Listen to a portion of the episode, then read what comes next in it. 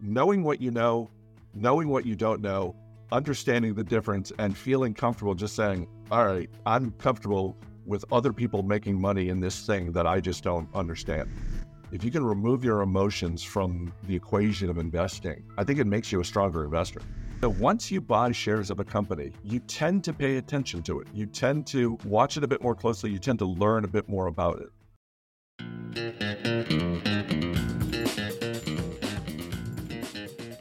Hi there, and welcome to Stock Club, a podcast brought to you by My Wall Street. I'm Mike, and joining me today's episode is Chris Hill. Chris was the longtime host and executive producer of the Motley Fool Money podcast. He narrated the audiobook of Morgan Housel's international bestseller, The Psychology of Money, and is also doing his upcoming book, Same as Ever.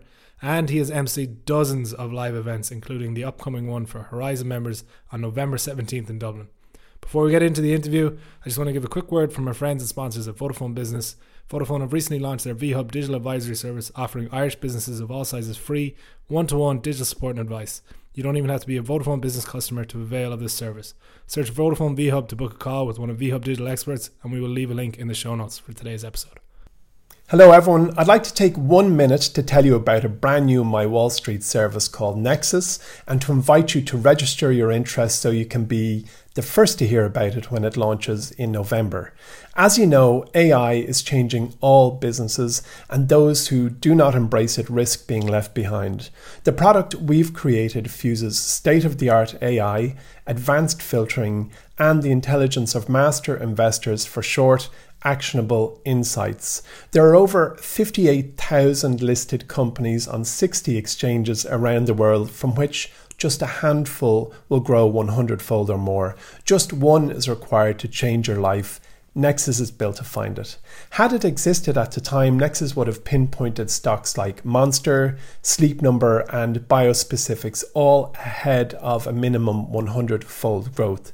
This is a low volume product for serious long term investors. Register now via the link in the show notes or visit mywallstreet.com forward slash Nexus to express your interest.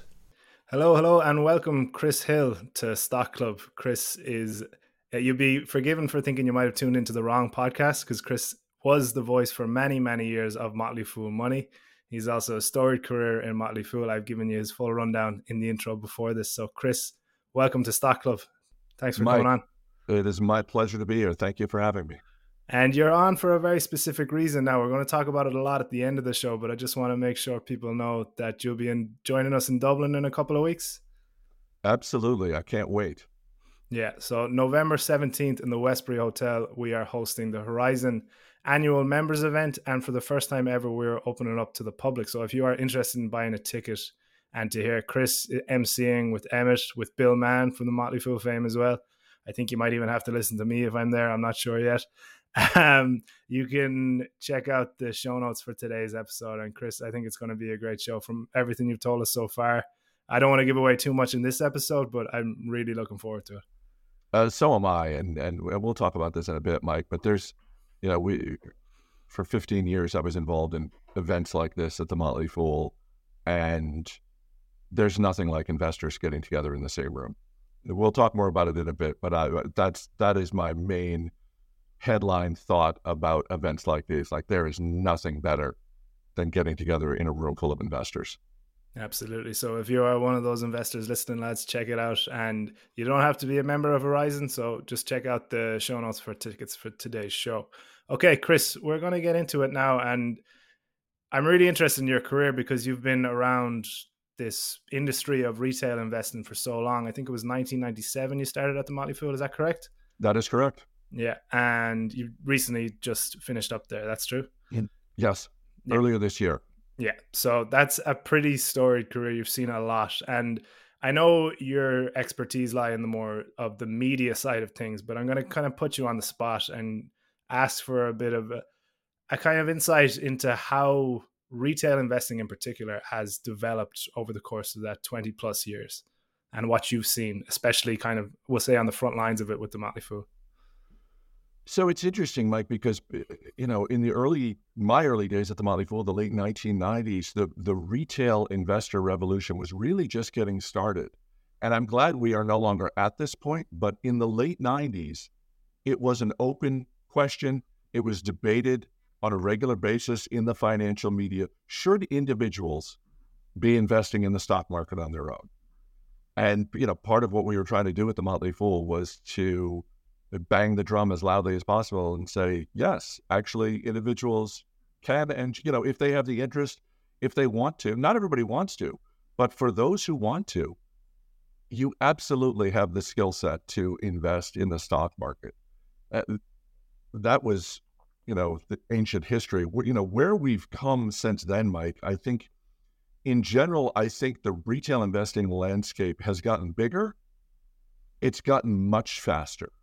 The speed of information is so much faster than it was 10, 20 years ago. And part of that is social media. Part of that is the, uh, you know, the, the hyper frequency trading that we see from some of the institutions.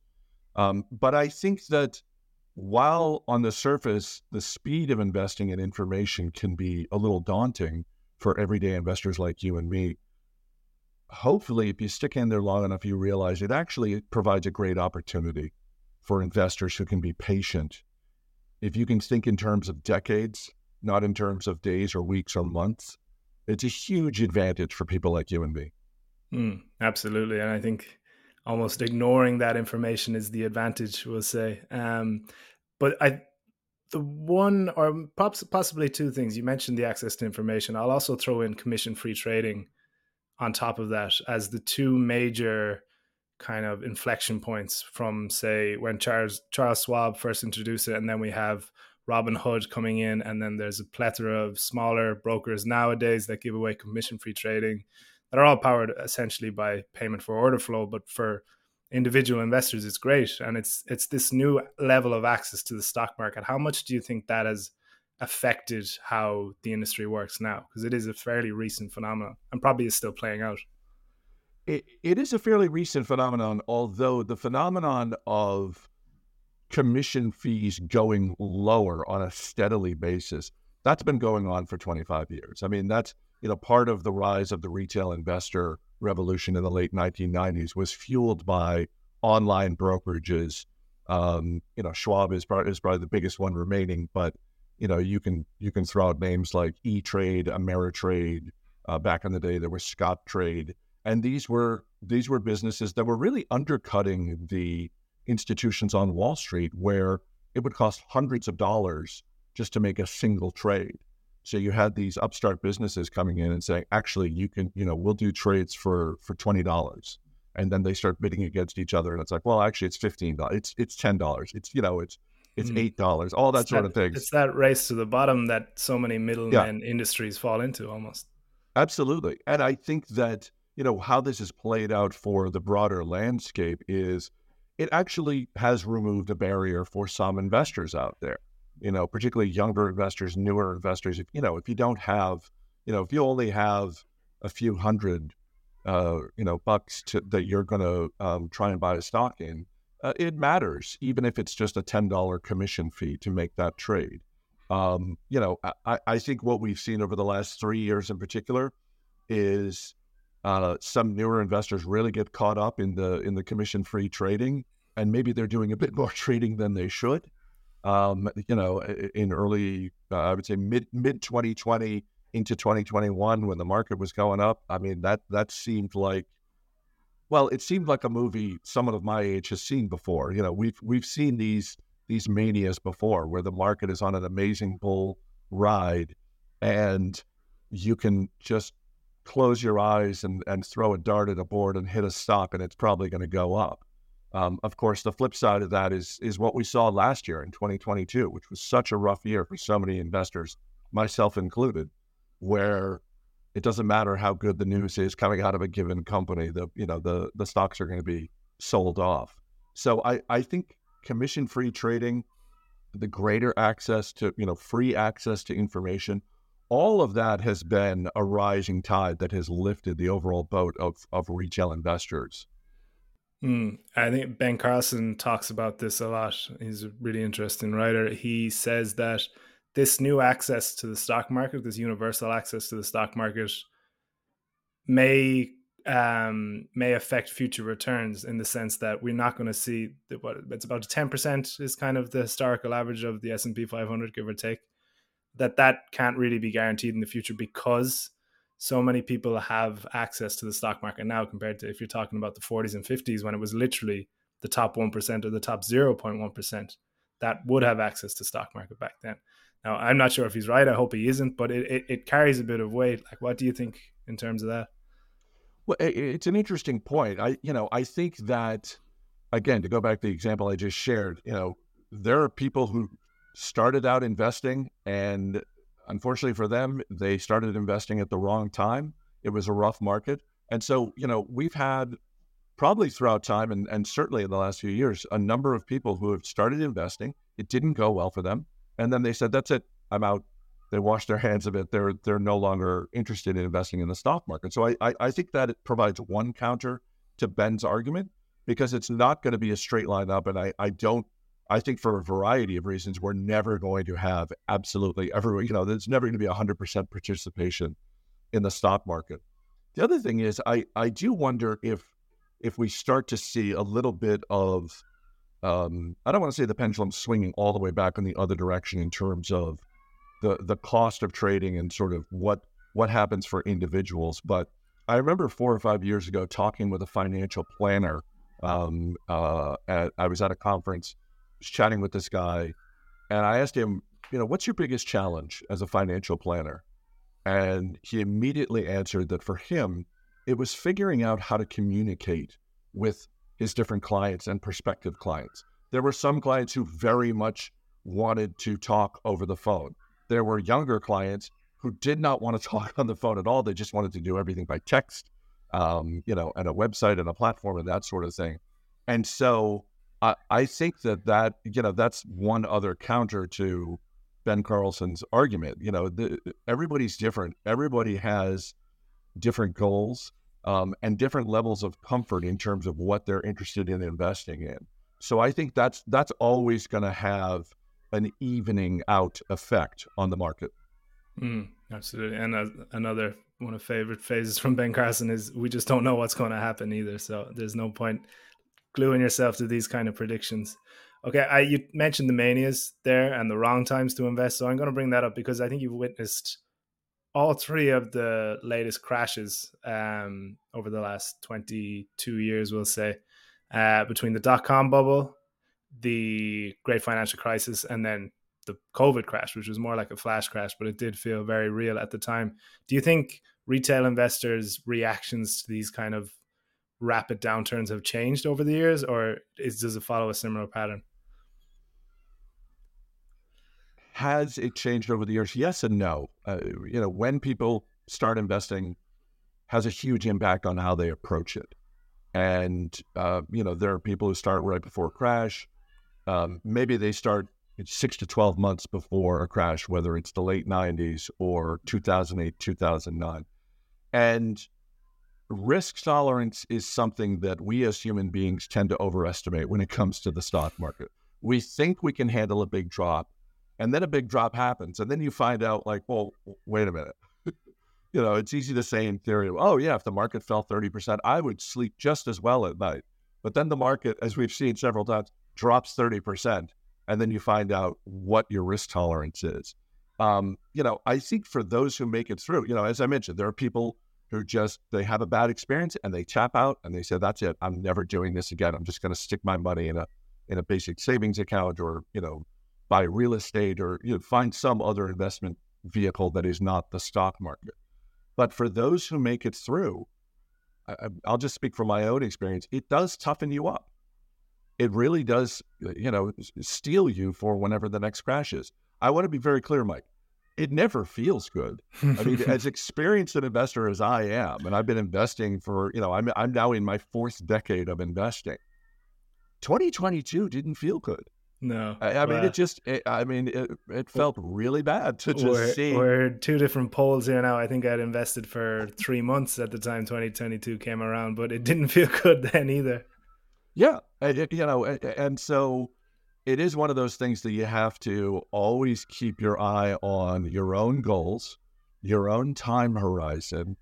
Understand that we collectively as investors have been through this before. We will go through this again and again. If you've got the stomach to make it through those really rough times, um, and you can invest for decades, then you will absolutely reap the rewards. Hmm. I like what you mentioned there about um, your own the own game you're playing and your own timelines and everything else, and that's something Morgan Housel always espouses: is that don't compare yourself to others because they're playing different games to you. If you're looking at, I don't know, Stanley Druckenmiller has just published his open positions, or Warren Buffett, or whoever else, and you're like, well, maybe I should vest along their lines. Well, they're they're producing very different results for de- very different people. Whereas if you have your say investing for your retirement or whatever else, that's what it's for. It could be 40 years time, 30 years time, whatever else. So to make sure and remind yourself why you're investing is such an important exercise throughout these times and especially the times when everything is on fire and there's blood in the streets and CNBC has got big red banners on top and bottom saying everything is going to pot along those same lines, Mike, I would just add a um, uh, a positive development in my own investing life was when I reached, and this this took me years to get there, but when I reached the point when I was able to look at certain areas of the market, certain investment, you know, the hot new thing, look at that thing, and I was able to say, I don't understand that well enough to invest in it and there seem to be some people who are making a lot of money in it, but I don't understand it. So I'm fine ignoring that part of the market. That that was a, a, a positive development for me because you know there are always those hot trends. Some of them turn out to be um, truly transformational. Um, uh, some of them turn out to be just passing fads, and they crash and burn. Um, but I think knowing knowing what you know knowing what you don't know, understanding the difference, and feeling comfortable just saying, all right, I'm just, I'm comfortable with other people making money in this thing that I just don't understand. Mm, absolutely. It's a very smart man who knows what he doesn't know. Um, okay, we mentioned that you're very much on the media side of things when you're at the Motley Fool, so it's time for a bit of name dropping here first, Chris, if you don't mind. So, I assume you've done hundreds, if not thousands, of interviews between the podcast and then the live events and all the rest. Can you pick out one of your favorites and why and why it sticks out to you in your memory? Um, I get asked this question a lot. It's a little, uh, as as the father of three children, it's a little bit like being asked, you know, who's who's your favorite child? Because I've, I've been for, I've been fortunate enough to have um, a, a lot of really positive experiences interviewing people um, I, will mention a couple that stand out because these are people that I've had the opportunity to interview multiple times. Um, one is Michael Lewis, um, okay. known for uh, writing the you know the Big Short and yeah. Moneyball and Liar's Poker. Very um, topical right now as well. yes, very much uh, in the news with his latest book on um, on uh, Sam Bankman-Fried. Um, you know, one of the things that uh, I always take away from the conversations with Michael Lewis is how he focuses on incentives and incentives being a through line through so many of his stories and how powerful they are. Um, uh, you know, every now and then I get the chance to um, speak to uh, university students, and um, I always recommend reading The Big Short. I love the movie. I actually watched the movie again recently. I've seen it a number of times. I love the movie The Big Short. But the book um, is so much more detailed and really gets at the herd mentality on Wall Street. That was one of my big takeaways from that book was just how powerful that is. And that ties into the incentives. And so it's it's one of those things that um, I always try to remember when I'm seeing one narrative making its way through the financial media and and just sort of how you know how much that herd mentality continues to this day. Um, two other people that I'll mention uh, are both um, uh, anchors on CNBC, and that's Becky Quick and Carl Quintanilla. And I've interviewed both of them, uh, you know, probably a dozen times each. And you know, the thing I get from from Becky and Carl, they are, first of all, just as as someone who who worked on the media side, uh, I'm I'm so impressed by them as individuals, as you know, how smart they are, how hard they work, how thorough they are in their research, but also because they are first and foremost journalists, which I am not, um, but they are journalists. And so when I watch them, particularly when they're doing one on one interviews, and they're both so good at that, I think they both do such an amazing job of taking their emotions out of the equation. They really try to be, you know, have that distance that a journalist should have. And I think that um, that's such a great lesson for all of us as investors. You know, to the extent possible, if you can remove your emotions, whether they're positive or negative, if you can remove your emotions from the equation of investing, I think it makes you a stronger investor.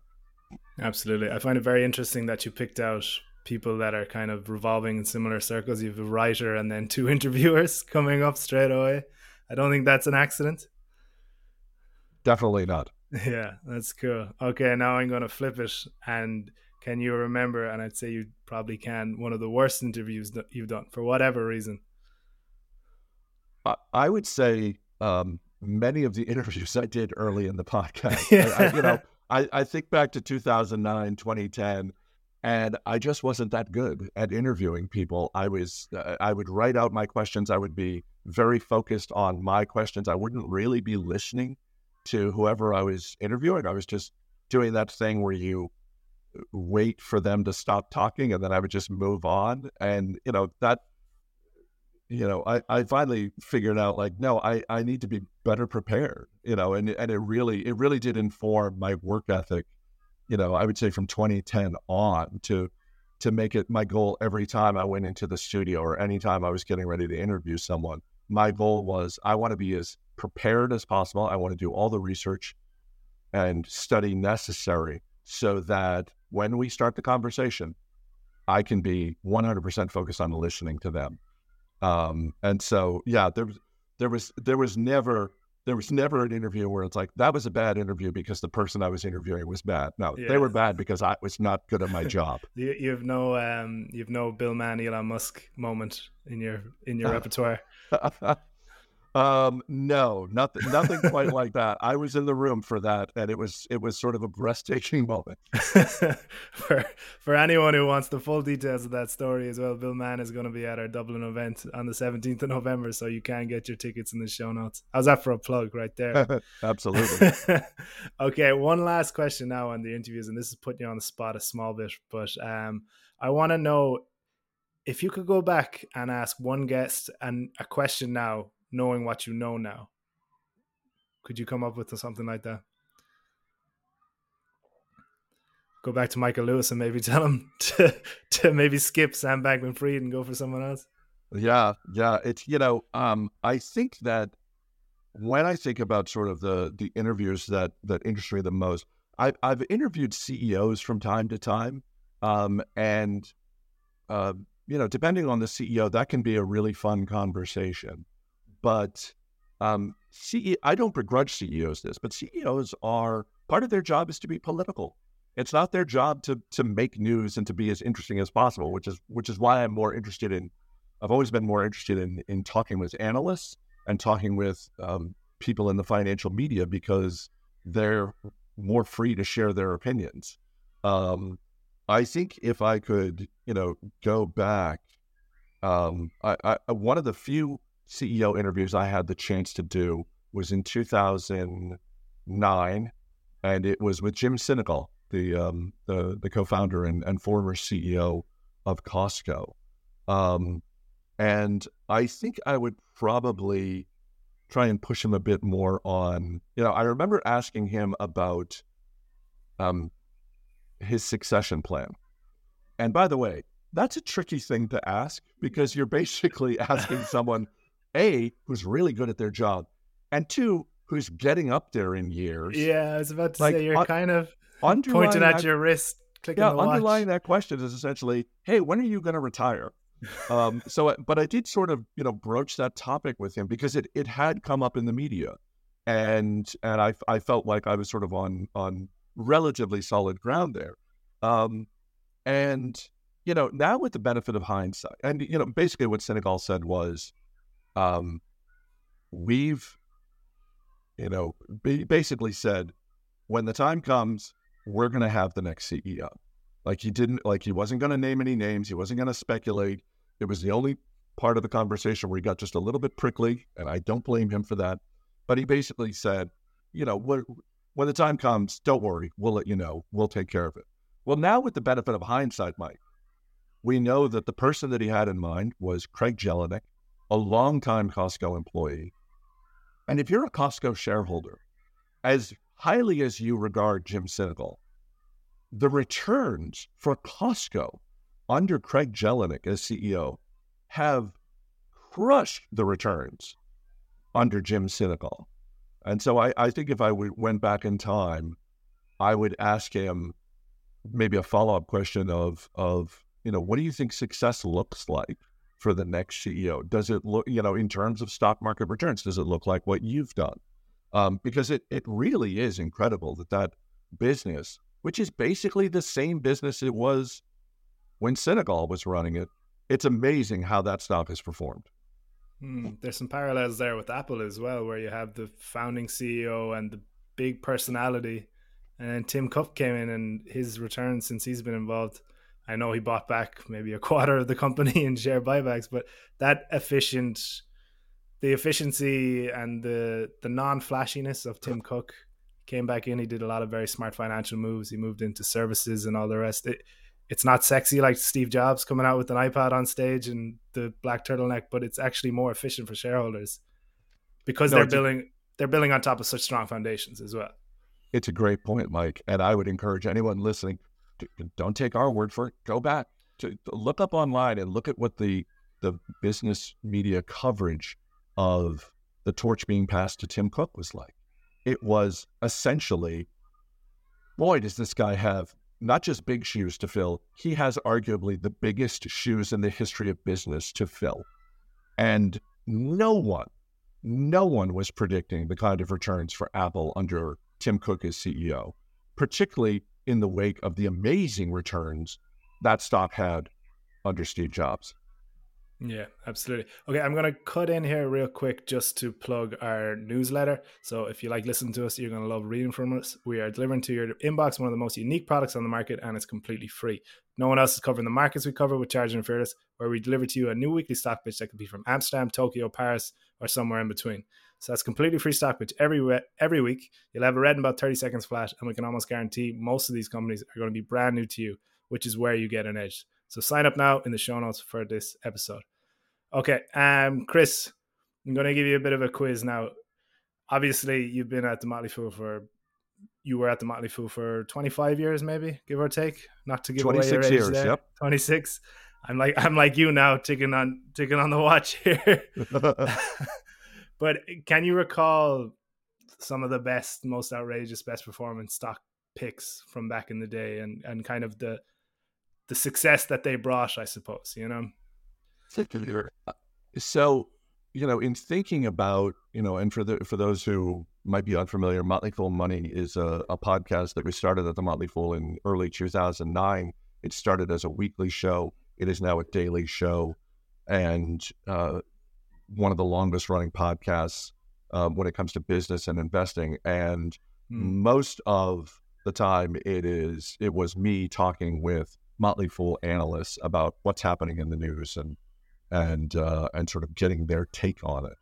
And you know, uh, there's not a, a, single call that comes to mind. What does come to mind, Mike, is um, over the years, and, and I'm talking about you know, and, and for those who are familiar, the, these names will be familiar. People like uh, Jason Moser, Bill Mann, Andy Cross, Matt Argersinger, Ron Gross, Bill Barker. There were all multiple occasions when we were in the studio and one of them would be talking about a stock. Sometimes it was a well known business, sometimes it was a business that was a little under the radar. Um, but I think the, the common thread uh, for these comments and analysis from these people was that it was essentially about valuation. There were so many times when these analysts were saying, this business right here is trading at a low valuation. In some cases, it's wow, I'm kind of surprised that this well known business that is profitable is basically priced for zero growth. And I think anyone listening might want to take a closer look at it. Um, you know, w- one specific example is in the early days of Motley Fool Money, Ron Gross talking about Domino's Pizza, which was at the time trading for uh, single digits. It was less. I'm pretty sure it was less than ten dollars a share, and they were, you know, they had a new CEO. They were going through their whole um, PR campaign about admitting our pizza is not very good, which I, you know, which was, uh, you know, a, a masterstroke I thought by uh, by Patrick Doyle, who was the CEO at the time, and his team. And you know, Ron was the one saying, "Boy, this is a I don't know. I, I get that the pizza isn't very good and I get that the business is struggling, but holy cow, again, going back to the valuation, holy cow, this looks like a really attractive offer.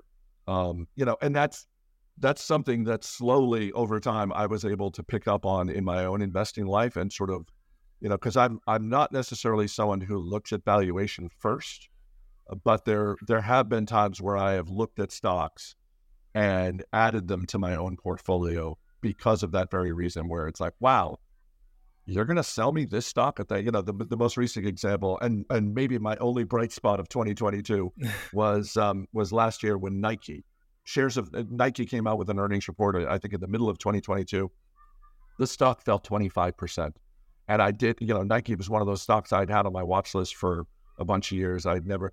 And I just thought, boy, that really seems like an overreaction. And it looks like this thing is on sale right now.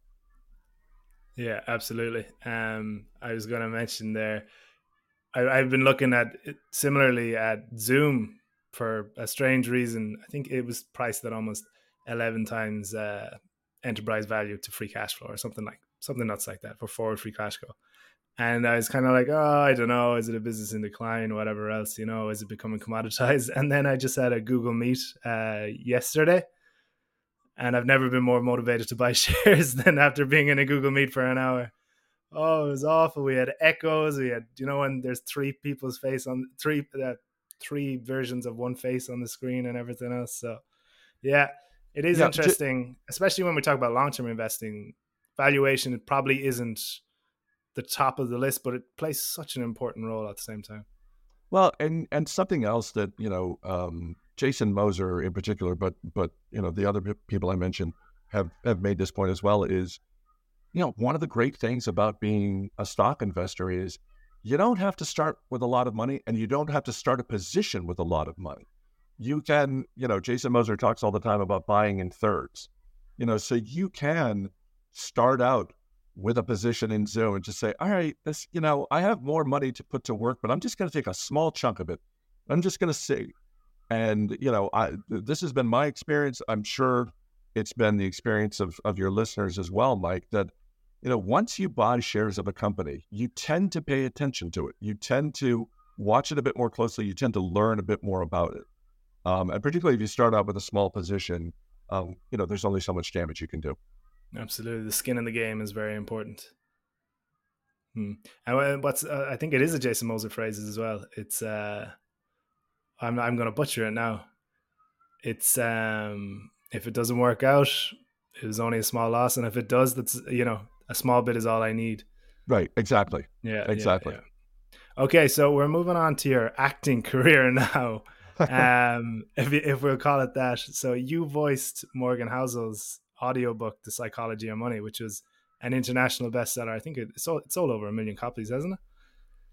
Um, the uh, the, the book, book, in all in all its formats has sold over three million copies worldwide. There, there, you go. So you you are the voice of that, which I think is a great role to be in, and especially for a writer like Morgan, who what I love about him is he he puts such complex thoughts and ideas into the most simplest examples, whether real life or analogies and all the rest. So I think it's great to to be a part of that process even if it is you know you're not doing the writing you're doing the reading out but but how how did that come about and what's been been your experience like with the audiobooks so i was one of the people in morgan housel's life um, I, have known morgan since 2008 and um, you know he's a great guy we've been friends a long time and i was one of the people in his life encouraging him to write a book and somewhere along the way Uh, which, by the way, that's easy for me to say. I'm not writing the book, but you know, it's always easy to just yeah, go ahead, sit down, write write a book. Yeah, you should have, you should um, have invested. You say, I'll buy a page of this book. Yeah, exactly. Yeah. Um, but uh, somewhere along the way, I, you know, when he was sort of talking through the different challenges of writing a book and, and mentioned audiobooks, I just, you know, brushed that aside. And said, well, I'll do it for you. Don't worry about that. I'll, I'll, I'll do the audiobook for you. And then in early 2020, he called me on the phone and said, I've got the first, you know, draft copies of the book. Um, what's your address? I need to drop one off so you can start prepping for the audiobook. and and uh, I gave him my address, and then I went straight to my laptop and I opened up Google. And Mike, I I literally typed into Google, "How do you narrate an audiobook?" Because I, you know, I've spent a lot of time in a studio, but it's a very different process to oh, narrate an audiobook. So I'd say your, your first draft was in an English accent or something. Yeah. So I, um, you know, but but ultimately, I just once I got the book and started reading it, then I uh, then I started thinking, oh my gosh, this book is great. I can't let him down. Uh, this can't be a situation where people are you know are writing on Audible. Well, the book is great, but the narrator's terrible. So so you know I can't recommend this. So I I spent a lot of time reading it. I they sent me a PDF. I sp- I went through it line by line to sort of highlight different parts of it so that when I went in the studio, I was as prepared as possible. Um, you know so in in general you know when someone asks what is the process? it's for me it's spending hours and hours and hours of time preparing before i go in the studio. Yeah absolutely. Uh, same with interviews and same with everything else we've been talking about. That preparation is the real savior you know? Absolutely and it's just it's all about just you know uh, the more comfortable you are in the studio the better you're going to do whether you're conducting an interview or or narrating an audiobook or something else yeah, and it obviously went well because you're narrating the follow up. Uh, so that's coming out. It's coming out next month, isn't it? November seventh. Uh, yeah, Morgan's follow up book, same as ever, comes out November seventh. And uh, yes, I I did the I did the audiobook for this one as well. And um, and fortunately, I didn't have to Google how do you narrate an audiobook because I had had the experience once before. have you uh, have you ever heard the story about uh, Francis Ford Coppola um, he wrote the. He didn't write The Godfather. He directed The Godfather. Who wrote The Godfather? I'm giving myself away now. Mario Puzo. Mario Puzo wrote The Godfather. Sorry, and then he had to write the screenplay for The Godfather Two. Was it? And yes, he, I think they worked on it together. He bought a he bought a book on how to write a screenplay, and it was just read The Godfather One screenplay. Yeah, exactly. yeah, so I feel like that's to be it. So I don't want to put you on the spot too much, but do you have any spoilers for uh, Same as Ever? I'll say a couple things about Same as Ever. Um, you know, I, a couple of people have asked me, what you know, what's how how is Same as Ever different from the Psychology of Money? To me, the Psychology of Money was a book that says, among other things, being a good investor has a lot to do with behavior. So let's talk about your behavior. One thing that I think about same as ever is it's a book that essentially says, now that we've talked about your behavior, let's look at how we as human beings have behaved for hundreds of years. And it's really about the things that never change. Um, you know, one of the uh, quotes that Morgan has early in the book is from Jeff Bezos. Um, you know, Bezos talking about how often he is asked the question about, you know, what's going to change in the next 10 years. And by the way, that's a perfectly reasonable question for us as human beings, for us as investors. We always want to know, okay, this is interesting. This is good. What's next? What's the next version of this? But Bezos goes on to say, I almost never get the question, what's not going to change in the next 10 years? And I actually think that's the more important question. Um, so it's really um, a, a, a series of um, eye-opening lessons that I think you know both for us as human beings, just in our everyday lives, but in particular about our investing lives. Um, I, I, really think same as ever is going to resonate with a lot of people. Mm, I'm really looking forward to it. I was going to say I'm really looking forward to reading it, but now I'm going to have to listen to it. I think after this. right. Um, one last question now, and then we're going to get finished up here, and that's around our live show on the November seventeenth in Dublin. So you've you've manned a fair amount of these in your time at the Motley Fool. How are you looking forward to your first Dublin show, and what do you have in store for us? Without giving too much away, not dissimilar to to Morgan Housel's book. You know, we got to keep them keep them on the line here.